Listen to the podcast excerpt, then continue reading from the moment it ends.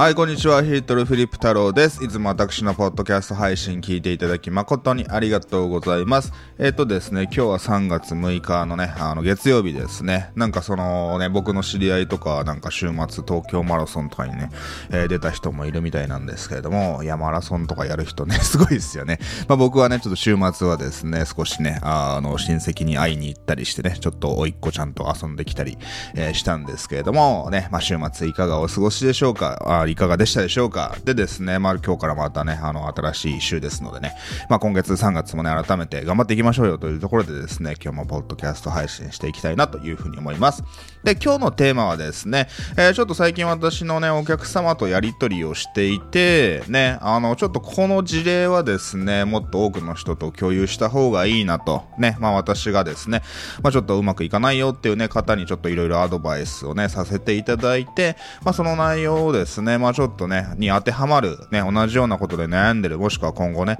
えー同じような壁にぶつかる人もいらっしゃるんじゃないかな、多いんじゃないかなっていうふうに思いまして、ちょっとね、私のお客様にアドバイスさせていただいて、まあそのお客様もですね、えー結果すごくやる気になって、ちょっと改めてね、新規一点頑張りますっていう形で、えーすごくね、あの、やる気、モチベーションがアップしていただいたので、まあ、その、どんな状況の人でですね、その人に対して、まあ私がどんなアドバイスをしたのかっていうね、えーことをシェアしたいなというふうに思います。で、テーマはですね、その、広告を使ってもうまくいかない人の実例というテーマでお話をね、えーしていきたいと思います。えまあ、広告ね、あの、別にまあ、広告使うか使うない、使使わないかって話だけじゃないんですけれども、そのやっぱりね、とあの、この、このポッドキャストを聞いていただいている方、そのやっぱコンテンツを使って、ね、あの、オンライン上でビジネスをですね、えー拡大していきたいよ、コンテンツビジネスしたいよって方が、えー多いんじゃないかなというふうに思うんですけれども、特にね、やっぱ最初、ね、あの、やっぱりファンがいない、ね、まあやっぱりそのね、えー自分でですね、その自分の知識を販売して、自分のね、実績とか知識とかストーリー、体験というものを、えーね、ね、あの、それを求めている人、ね、あの、こういった人に届けたいよっていう形でですね、えー私たちはコンテンツビジネスを始めると思います。まあもちろんそのモチベーションはね、最初はちょっとね、会社を辞めて、えーなんとか自分で食べていきたいよとか、独立したいよとかですね、まあ純粋にもっとお金稼ぎたいよみたいなね、えーそんな理由はね、人それぞれだと思います。えーそれは別にどうでもね、いいと思います。私だってね、えー最初はサラリーマンが嫌で、ね、あの、まあそれこそもっと社長みたいにね、自由に生きたいようじゃないですけれども、なんかサラリーマンとしてやってっていくのが、ちょっと自分に合わないかなと思って、えーね、やっぱりそれもある意味お金もね、目的でしたし、ね、もっと自由な生活したいぞと、お金も自由にね、えー稼ぎたいよっていうところでね、僕も始めましたので、全然お金からスタートするのは、えーいいと思うんですけれども、やっぱそこでですね、そのやっぱり、あの、適切なですね、あの、心構えといいますか、そのやっぱりマインドセットがしっかりしていないと、そのやっぱりですね、いきなりテクニックだけを学んでも、うまくいかないなっていうね、あの、感じ感じる人が多いわけなんですよ。で、そのね、あの、お客様もですね、まあ、もともと、まあ、私なんかもね、Facebook 広告の使い方とかね、やっぱその広告の使い方のね、えーノウハウを公開してね、まあ、販売させていただいてるもので、そのやっぱりね、そうすると向こうからやっぱりこう、あの、Facebook 広告のやり方知りたいですって形で、まあ、そのね、あの、来るので、まあ、私のね、コンテンツ見ていただいたり、ね、それをベースにいろいろご質問いただいて、まあ、回答したりっていう形でですね、あのね、まあ、お金もいただいているわけですよ。で、まあ私もですね、そんな高い、えー商品をその売ってるわけではないので、まあ別に最初からですね、お客様にそこまでなんかね、親身になって相談するわけじゃない、あの、相談を受けるわけじゃないわけですよ。なぜかっていうと、まずはコンテンツ見てくださいねと、それをベースに、えー自分でね、学習して実践してくださいねっていうのが私のね、あのメインのね、あのビジネス、えーモデルですので、ね、あの、例えば広告流したい、Facebook 広告の流したいですって人に、いや、あなたはまだ広告流さない方がいいよっていうね、えー言えないケースが多いというか、まあ、そこまでね、言えるほど関係性が構築して、えーできない、えーね、仕組みになってますんで、まあ、とりあえず広告をやってもらうわけですよ。で、まあ、そのね、あの、過程ももちろん必要だと思ってるんですけれども、その、もちろん私は広告を教えてるわけなんですけれども、まあ、最終的に、そのみんなね、やっぱその広告流したいと、広告使えば簡単にお客様集まるんだと、泥臭いことやらんぞと、ね、えー広告使って楽してね、稼ぎたいぞ、楽して集客したいぞとかですね、なんか今やってることちょっとうまくいかなそうなので、ね、なんか毎日ブログ更新しててもうまくいかないもんで、えー広告使わないとやばいなっていう形で、広告のノウハウハウを学びたいって人多いと思うんですよ。まあ私もそうやって広告ね、えー、学びましたので、全然それはいいと思うんですけれども、そのやっぱりね、あの、どんなケースの場合に、まあ広告を使ってうまくいく人がうまくいくのか、もしくはそのどんなケースだと、そのどんな人だと広告を使ってもうまくいかないね、えー、ことが多いのかっていうね、そういったね、分類がやっぱり大体ね、えー、パターン化してくるわけですよ。ね。ですので、まあそういったちょっと事例を踏まえてですね、あの、まあちょっと広告を流す際の注意点といいますか、えー、どんな人が広告を使うべきなのか、ね、どんな人は、まあ将来的に広告使うにしても、えー、まだ広告流すべきじゃないのか、広告流す前に何をやるべきなのかっていうね、えー、ことそうですね、そのお客様の事例とか、私のね、実際の事例もね、あの、企業当初の頃のね、事例のお話もね、えー、していきたいなというふうに思いますので、そのあたり私がね、企業当初の頃どうやって集客をして、ね、今のね、えー、地位にたどり着いたのかっていうね、ってことをね、詳しく知りたい方はぜひね、最後まで聞いてほしいなというふうに思います。でですね、まあ本当にね、あの、これどの業界もそうなんですけれども、ね、別にこのコンテンツビジネスに限らず、ね、スポーツでも音楽でも芸能でも、まあ何でも一緒ですよね。YouTuber とかでも、えー、一緒ですよ。そのやっぱりね、下積みってのが必要なんですよ。修行期間っていうのは、えー、必要なわけですよ。ね、私だって今でこそこうやってね、動画撮ったり、音声撮ったりとか、ライブ配信したりとか、コンサルティングとか、コンテンツ作成とか、まあ当たり前のようにね、息を吸うように、えー、ある意味っていうと、ちょっと言い過ぎかもしれませんけれども、まあ当たり前のようにやっているわけですよ。で、えー、やっぱ多くの人がですね、ああ、そうやってなんかヒルドルさんってなんか昔から喋れるんだろうなとかですね、そのやっぱりなんかね、ああ、そのなんか簡単にそうなれるんだろうなみたいなね、あのなんかそのなんか変な誤解をするわけなんですけれども、私もね、死ぬほど失敗をしてきた、そして死ぬほど恥ずかしい思いをしてきた、ね、とかね、あの、そういったことがをちゃんと通ってきたもんで今があるわけなんですよ。ね。まあ、もちろんね、ただブログを書くとかだけだと、まあその失敗しようがないですけれども、ね、本当に最初はとにかくね、アメブロとか書いてた時期もありますし、Facebook にね、あの、個人ページですよ。ね、とあの、ね、広告なんてかけるお金ないので、まあ、Facebook に毎日投稿しろよと。ね、まあ私の師匠もそう言ってましたし、ね、とかね、Twitter やったりとか、まあいろいろですね、そういったね、お金もかけずに、ね、まあお金かけるお金なんてなかったので、ね、自分が、まあ企業当初はね、安定した収入もなかったので、まあそのね、自分が生きていくだけのお金で精一杯なので、まあなんとかどうやって家賃を払うかなみたいなね、そういったね、あの若い頃のそういった時代もありましたけれども、まあ本当にですね、そうやって、まあ本当にお金をかけずに毎日コツコツね、えー、まず文章なら誰でもできるわけじゃないですか。ね、そのなんか動画とか音声がとか言うと、その、いやちょっとマイクがないんでとかカメラないんでとかですね、えー、ちょっとね、うちネットが遅いんでとか iPhone のなんか容量がもうないんで動画撮れないですとかみんなね、言い訳ばっかり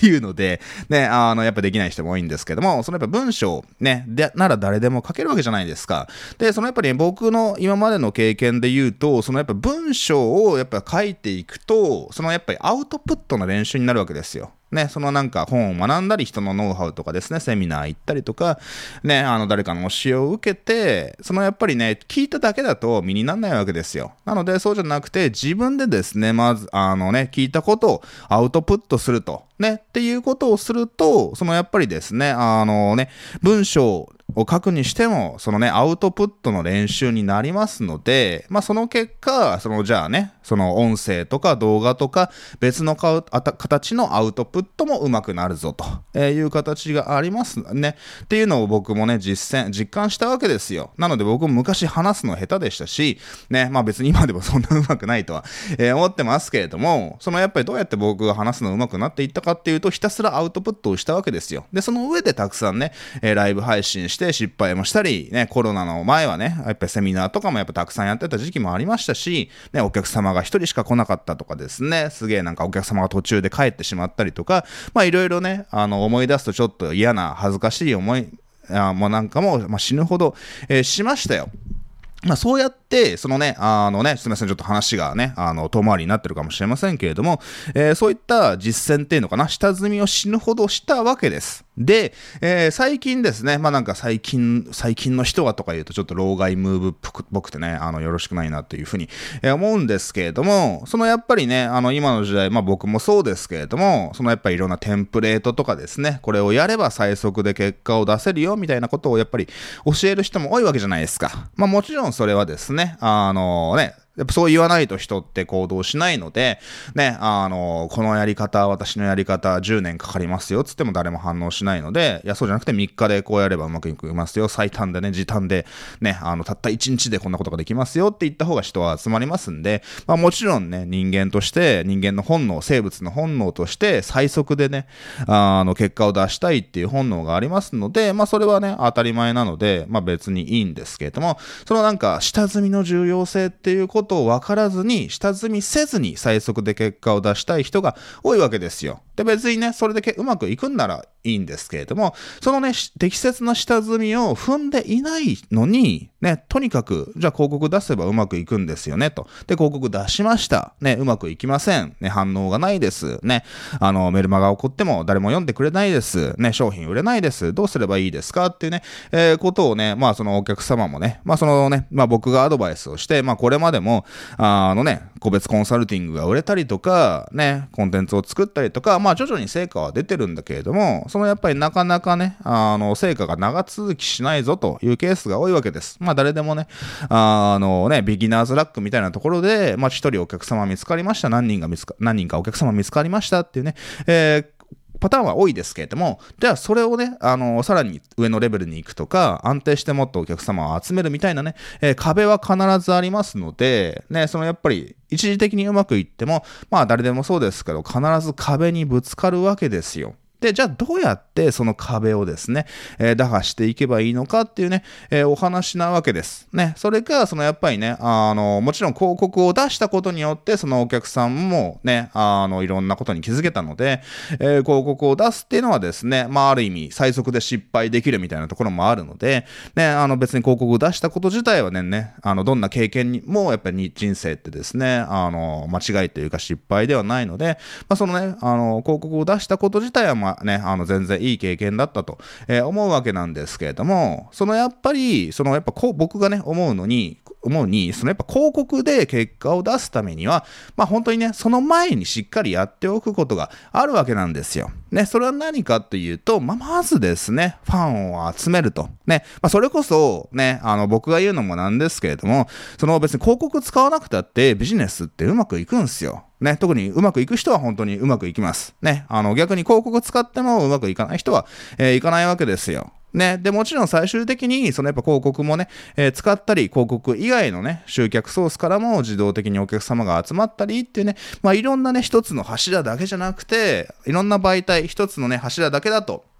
広告のアカウントが止まったりとか、ね、なんかトレンドが変わったりとかね、あの、僕もなんか、この間ね、Facebook 広告のアカウントが一回止まったんですけども、えー、担当者にすぐ連絡したらですね、あの、あ、なんかすいません、間違いでした、みたいな形で、あの、すぐ復活したので、いやね、ちょっと肝を増やし、増やし、冷やしたんですけども、まあ、そのあたりもね、また僕も Facebook 広告のね、えー、コンテンツにね、あの、活かしたいなというふうに思うんですけれども、まあ、そういう形でですね、そのやっぱ一つの柱に頼ってると、まあ、それは危険なわけですよ。えー、ですので、ね、広告にしろ、広告以外にしろ、やっぱその複数の柱は、えー、必要なわけじゃないですか。で、まあそうやってね、まあいろんなね、あのやり方で、まあ集客をしていってほしいんですけれども、そのやっぱり最初、僕もね、あの広告使わなかったわけです。ね、そのやっぱ広告を使わずに、まあもちろん広告ね、えー、使うお金がなかったっていうのはありますよ。でもね、その、なんていうのかな、最近の人って言ったらまたあれですけれども、それやっぱりね、そのなんかコロナ融資とか、いろいろあるじゃないですか。ね、この数年やっぱそのね、なんか事業を立ち上げた人が、なんか助成金とかね、あの、取りやすくなったりしてるので、そのやっぱりね、そのお金で広告を流すみたいな人は結構増えてるのかなと思いますね。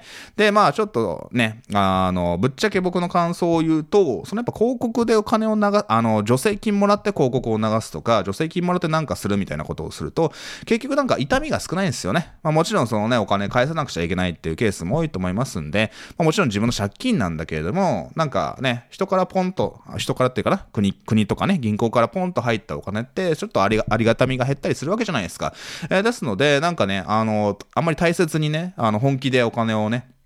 大事にして広告を流すとかね、何か新しいことを始めるっていうことのね、なんかありがたみが薄れるので、なんかそれでね、あのなんかうまくいかない人もね、あの多いなっていうことはね、あの感じますね。っていうね、あの、まあ、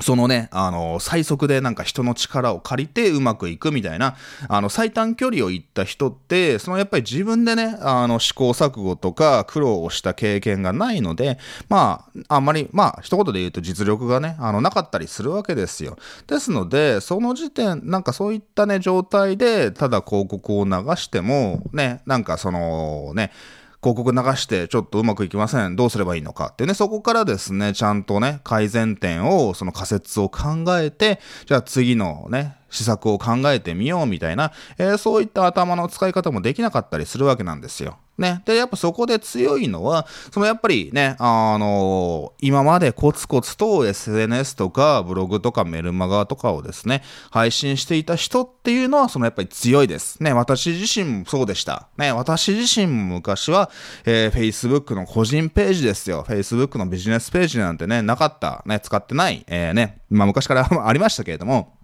使わずにですね、Facebook の個人ページ、まあそれこそ友達を増やして、まあ今そういうのがまだ有効なのかっていうのはね、わからないですし、ね、あの、今なんか友達ね、申請してよろしくお願いしますとか言ってくるやつはね、僕はね、あの、ね、まあよっぽどお客さんとかじゃない限り、ね、あの、ブロックしたりしてるんで ね、まあ別にいいんですけど、ね、僕に申請してくれればね、あの、まあ、友達申請受ける場合もあれば、受けない場合もありますので、まあ別にどっちでもいいんですけども、あのね、Facebook の個人ページとかを使うのもまあ全然いいと思います。最初はそこからスタートしていいと思いますね。で、そうすると、そのやっぱりね、投稿によってどのぐらいいいねがつくとか、ね、そういったのもね、日々投稿してるとわかるわけじゃないですか。で、あとね、ブログとかね、ワードプレスとかね、あの、ワードプレスが難しければね、アメブロとかね、なんかライブドア、ブログとかいろいろありますよね。まあそういったですね、あの、プラットフォーム系のね、あの、どっかのブログサービスがやってるようなブログでも、まあ大体のアクセスとかかね、どのぐらいの人が見てくれたかとかね、反応してくれたかみたいなことも、えー、わかるわけじゃないですか。ね、そうやって、まずは、そのね、お金をね、えー、かけなくていいので、ね、まず自分の頭の中にあることをね、世の中に、あの、公開していくわけですよ。ね、あの、それってなんか意味あるんですかとかね、あの、なんか、それでいつになったら稼げるようになるんですかみたいなことを、まあ、聞く人もね、あの、多いと思いますけれども、なんか結局ですね、僕ね、コンテンツ販売、コンテンツクリエイターとしてうまくいく人って、結局ね、なんかお金、どのぐらい稼げるようになるんですかとか、どうすれば稼げるようになるんですかっていうことを、あの考えすぎる人って、やっぱ僕はうまくいかないとね、あの、思ってます。まあ、いろんな人を見てきて本当にそう思いますね。で、僕自身も、まあ、なんで今まで生き残ることができたかとね、言うと、そのやっぱり自分自身に情熱があったっていうのが一番ね、でっかいです。情熱ってのが全てなんですよ。ね、好きこそものの上手なれって言いますけれども、情熱こそが本当に全てだなと。情熱があれば、ね、物事って最終的にはうまくいくし、情熱がなかったら何事もうまくいかないわけですよ。ね、さっきも言ったように僕もね、えー、最初やっぱ自分がもっとお金稼ぎたいとか、ね、自分がもっと有名になりたい、影響力ね、高めたいとかそういったね、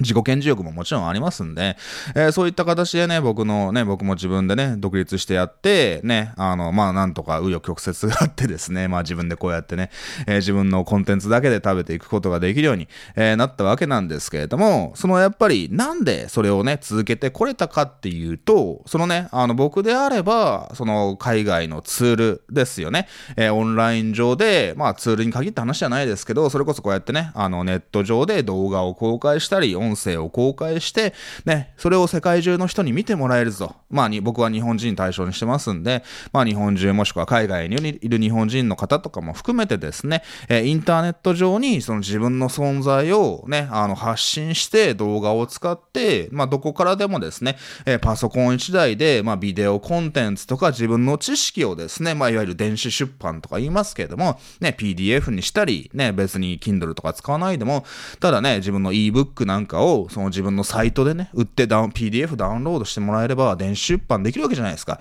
えー、そういった、そのね、出版であったり、ね、動画販売であったり、ね、自分の作り出す知識、自分の経験っていうものを世の中にね、公開して、ね、それで喜んでもらって、しかもお金でもらえるし、ね、しかも別にそれって、どっかの会社に雇われなくても、ね、自分でね、会社作って、まあ会社作んなくてもいいんですけれども、ね、自分の事業として、まあ本当にどこからでも働けるっていうのは本当にすごいことだなっていうふうにね、まあやっぱその自分自身も憧れを感じたし、じゃあその俺をね、実現するためには、どんなことをやっていけばいいのか、どうすればね、あの、より良いクリエイターになれるのか、より良い、よりよくね、こうやってお話ができるのか、より良いね、コンテンツができるのか、よりよくね、お客様に理解してもらって成果を出すためには、えどんなことができるのか、そして、そのね、それを効率的に行ったりですね、そのやっぱり自動的に、そのね、お客様の行動に合わせてメールを送ったりとか、まあそういったね、いろんな自動化とか効率的な方法とかも、えー、含めてですね、あなんか海外のマーケッターさんをやってることが、日本より全然進んでるなと、あ、かっこいいなと、純粋に憧れを感じたわけですよ。自分もこうなりたいと、あの人たちみたいになりたいなと、え、いうふうに思ったわけなんですよ。ですので、そのやっぱりね、あのね、まあ最初は僕もね、自分の実績で語ることは少なかったかも、今より全然少なかったと思います。ね、師匠のお話を借りたりとか、海外のマーケッターさんがこんなこと言ってるよみたいなね、ある意味エヴァンジェリストとか言ったりするんですけれども、っていうね、紹介者っていう言葉もありますけれども、そのね、あの自分にコンテンツがなくても、そのね、日本では知られていない情報をちょっとね、あの海外ではこんなことやってるよみたいな紹介して、ちょっと他人の力、他人の権威性をね、えー、借りてるっていうところはね、昔は特にありましたけれども、まあそうやってですね、あの、発信してね、リサーチをしたり、自分で商品買ったりして、えー、ね、この海外で、アメリカではこんなことやってるぜっていうのを、その自分自身もね、えー、いろいろ探求していって、ね、それをね、あの、まあ、アメリカもね、いろいろね、イベントとか参加して、いろいろ人脈とか作ったりね、あの、実際にどんなことやってるのかなってことも、えー、調べましたし、それをね、自分でいろいろ実践もしましたし、っていう形で、まあ、とにかく、そういったね、あの、ことをやるのが楽しかったわけなんですよ。なので、その、ある意味、ネタはいくらでもあったわけです。なので、それをですね、本当にね、あのね、本当に毎日メルマガ書いてた時期もありましたし、毎日 Facebook とかに投稿してた時期もありましたし、毎日ブログ書いてた時期もありました。やっぱそういった広告をかけずともですね、あの、本当に毎日何かしらを投稿していることによって、あのね、ファンができるわけですよ。ね、で、もちろんね、そのやっぱり、あの、どの投稿が反応良かったかみたいなことも、その発信していれば、ある程度分かってきますんで、ね、じゃあ、その、こういったね、あのね、コンテンツ、こういった発信が、そのね、反応がより多いっていうのであれば、もっとこういったことを伝えていこうとか、このね、伝え方だと反応が少なくて、あ、つまりちょっと分かりにくかったんだな。じゃあちょっともうちょっと分かりやすいやり方、分かりやすい伝え方はどうすればいいのかな、みたいな、そういったですね、ネット上で発信することで、ね、自分で一人で日記書いても別にいいんですけれども、ね、世の中に公開した方が、そのやっぱり数字となってね、インターネット上のもの、デジタルのものって、あの、すべて数字として分かるのが、えー、いいことですので、まあそうやってですね、市場、世の中にね、あの、公開して、ね、そんなたくさんの人が見なくても、えー、そうやってですね、世の中にね、自分のアイディアを公開していくだけで、そのやっぱり自分の発信力であったり、ね、伝える力ってのもレベル上がっていきますし、ね、何よりファンが増えていくわけです。ね、えー、それだけで、ね、あの、例えばメルマガ登録しませんかと、ね、もしくはそのメルマガ登録するとこんなプレゼントあげますよ、新しく書いた電子書籍あげますよとか動画講座、ね、あげますよっていうのを、そのね、あの、発信していけば、あ、じゃあちょっと欲しいっす、みたいな、ね、あの、ちょっと教えてください、みたいな形で、そのやっぱファンが増えていくわけですよ。で、その人たちに、ね、まあ僕も昔はね、そのコンテンツ、オンライン講座とかをなんて作れませんでしたので、まあ、個別でコンサルさせていただいたりとか、まあ、ちょっとセミナーをね、開催して、ちょっと本当に数名だけみたいな、えー、形でですね、あのね、セミナーさせていただいて、まあ、その録画をちょっと販売して、みたいなこともね、いろいろしてきました。ね、もちろんそのね、セミナー一回やってすぐ完璧な録画ができて、みたいな話じゃないので、まあ、なんか繰り返、何回も同じセミナー繰り返して、ようやくね、販売できるような、えー、セミナー録画が出来上がったってこともありますので、ね、私もがね、あのー、簡単にできるよとは言ってますせんけれども、まあ、何事もね、あの、簡単にはいかないかもしれませんけれども、やっぱそういったことをやっていればですね、あのね、コンテンツクリエイターとして、ももしくはねコン、コンサルタントとかコーチとか呼び方はね、あの、何でもいいですけれども、えー、そうやって食べていくことができるわけなんですよ。ね。で、そういったね、あの、毎日発信をしていれば、そのやっぱりね、えー、いざ、広告をね、流すためのね、広告文章だったり、広告のね、動画であったり、そこからね、発信していく、公開していく無料オファーであったり、セールスビデオであったり、ね、実際の販売する商品のね、えー、セールスビデオ、セールストークであったり、まあ今までもいろいろやってきてるんで、まあすぐに結果出るわけなんですよ。ね。そのやっぱりゼロの時点でいきなり広告を始めようとすると、まあうまくいくかどうかはなんてわかんないですし、まあほとんどの人はうまくいかないわけですよ。ね。でもまあもちろんそこはね、私もちょっと責任はあるなと思ってますけれども、もう本当にじゃあ最初から何もね、発信もしないで、ブログも書いたこともない、文章を投稿したこともない、えー、動画もね、やったことがない人が、じゃあいきなりね、コンサルタント僕がいろいろお手伝いしてあげて、動画作りました。ね、あの、文章も書けないけど僕がいろいろ手伝ってあげて書いてね、ちょっと書いてあげましたとか、そうなんかね、コンサルタントとか、ね、そういった先生がね、お金をもらってお膳立てしてあげても、まあ結局ね、やるのは本人なので、まあそこはね、うまくいかないわけですよ。はい。ですので、まあ僕もね、まあそこはちょっと矛盾するような形なので、ね、かなんですけれども、その、もちろん最短で結果が出る方法、自分がね、うまくいってきたやり方っていうのを、まあ教えて、ね、そのね、あの、無駄な時間を短縮してもらうために僕なんかはね、存在するのかなと、僕らみたいなコンサルタント、コンテンツクリエイター、のね、あでも存在意義があるとはもちろん思っていますけれども、まあでも結局、ね、もちろんね、あの、お客様が迷わないようにいろいろサポートしてあげるっていうね、えー、ね、っていうところもありますけれども、結局は、そのね、自分自身一人一人がですね、あの、人のアドバイスも受けながらですけれども、まあ自分で泥臭いことやるしかないんですよ。ね、あの、誰も自分の代わりに、ね、あの、商品、ね、売ってくれはしません。はい。ね。もち、もちろんあなたがですね、えー、会社とか組織に勤めていて、ね、あの、給料をもらえると、そういったね、形であればいいですけれども、まあ、その分ですね、命令聞かないといけないわけじゃないですか。明日までにこれやれと、と。ね、あの、今週末ちょっと休まないでこれやってくれっていうふうに言えば、言われたらやるしかないわけじゃないですか。ね、別にね、生き方はそれ人それぞれですので、ね、あの、そこはね、いや、私はもっとそんなブラックな会社じゃ働きませんよとかね、言う人もいるかもしれませんけれども、ね、今ね、いろんな Google とか、ね、今までは花形のね、企業、会社だって、今ね、いつリストラされるかわかんないみたいな形でですね、あの、じゃあね、サラリーマンとして、すごく有名な会社に行けば安心なのかっていうと、もうそんな時代じゃないです、なわけですよ。えー、ですので、ね、まあそういったね、どんな働き方をしていようが、サラリーマンであろうが僕らみたいに自分のね、あのね、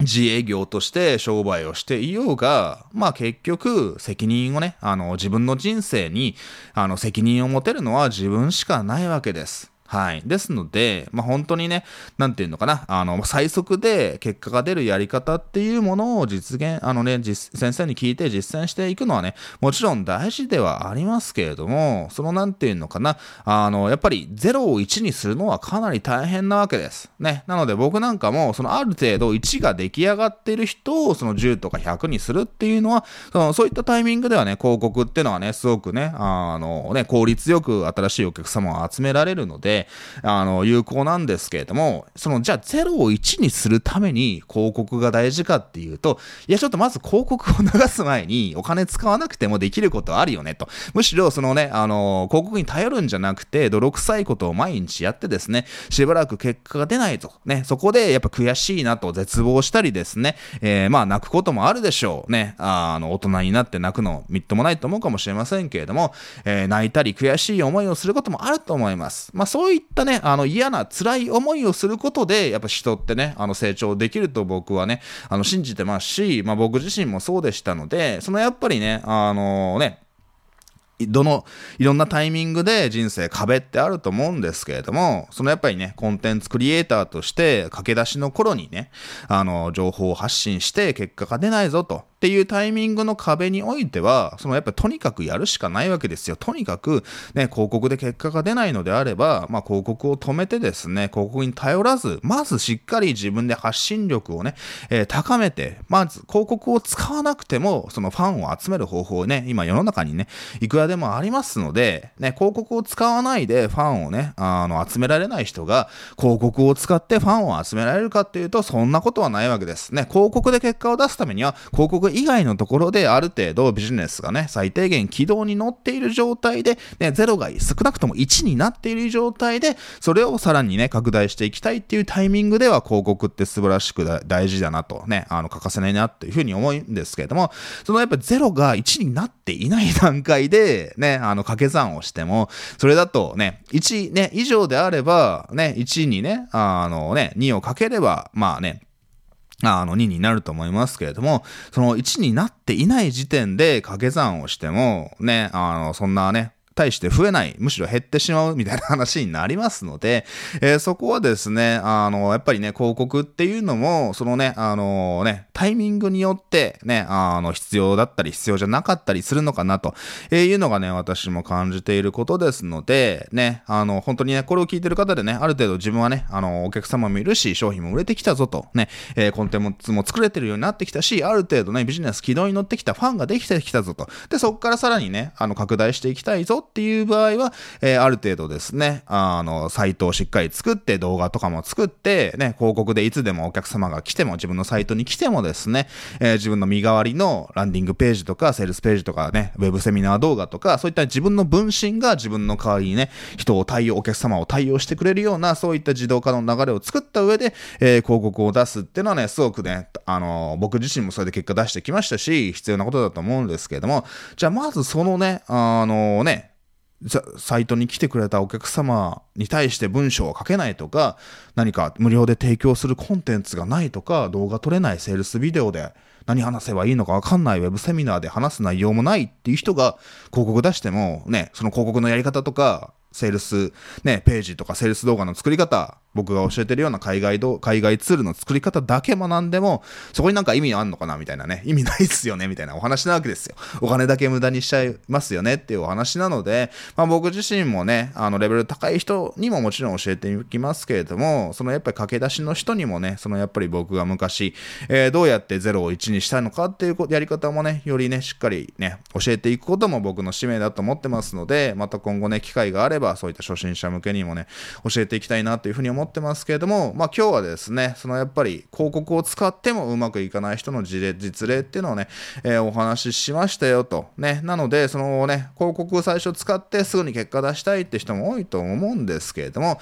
じゃあ果たしてあなたはね、今泥臭くやってますかと。ね、広告を使わなくても毎日ね、えー、何かしら投稿したりとか、そのやっぱりね、商品がしっかりある程度は売れてるのかと。ね、えー、その土台がなければ、まあ広告流しても当然うまくいきませんので、ね、さっきも言いましたけれども、広告使わなくても、ある程度ね、ファンが集めてビジネスがね、あの、うまくいってる人が広告を流すのはもちろんね、あの、最適なやり方だと思いますけれども、広告を使わないで、ね、あの、それでファンを集められない人が広告使ってたって、お金をただ無駄にするだけで、誰にも響かないね、えー、広告が出来上がるだけですので、ね、本当にね、広告使わないで、まずはですね、ですね、ブログでもいいし、ね、本当にいきなり動画って難しいと思いますので、毎日ブログを書く、SNS に投稿する、まあ何でも結構ですので、えー、まず文章から始めていって、そこから慣れてきたらですね、動画投稿とかこういった音声配信とか、ね、ライブ配信とか、えー、何でもいいと思いますし、よりですね、こういったね、自分のね、考えを効率的に世の中に届けられるようなね、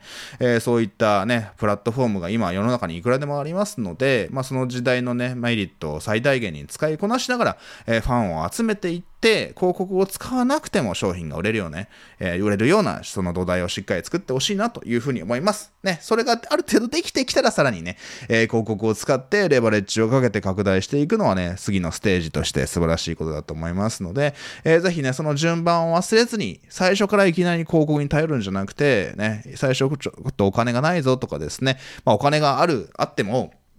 ね、お金で解決しようとするんじゃなくて、え、まずはね、自分の知識を世の中に伝えたいなっていうね、その情熱を大切にして、まずはね、あの、ブログでもいいし、SNS でもいいし、Twitter でも何でも結構ですので、世の中に届けてみてください。えー、その結果、ね、ファンをね、作りながら、もしくはその、どんな発信がうまくいくのかなっていう、そういったリサーチをね、ファンを作りながら行っていって、ね、あのね、お客様の要望をもとに商品作って販売していってっていう流れがある程度できたら、広告でね、さらにお客様を集めるっていうのがね、あの、リスクがなくて確実に結果を出せる方法ですので、えー、もしあなたがね、ちょっとまだ自分はね、ちょっとまだ広告流す流すタイミングじゃないなと思うのであればですね、えー、広告を流す前にできることっていうのをね、ぜひ行ってほしいなというふうに思います。というね、今日の内容が少しでもあなたのね、お役に立てれば幸いです。えー、それでは最後まで聞いていただきま、ありがとうございました。また次回の放送でお会いしましょう。花粉も飛んでますので健康に気をつけて、えー、お過ごしください。それではまたね、バイバーイ。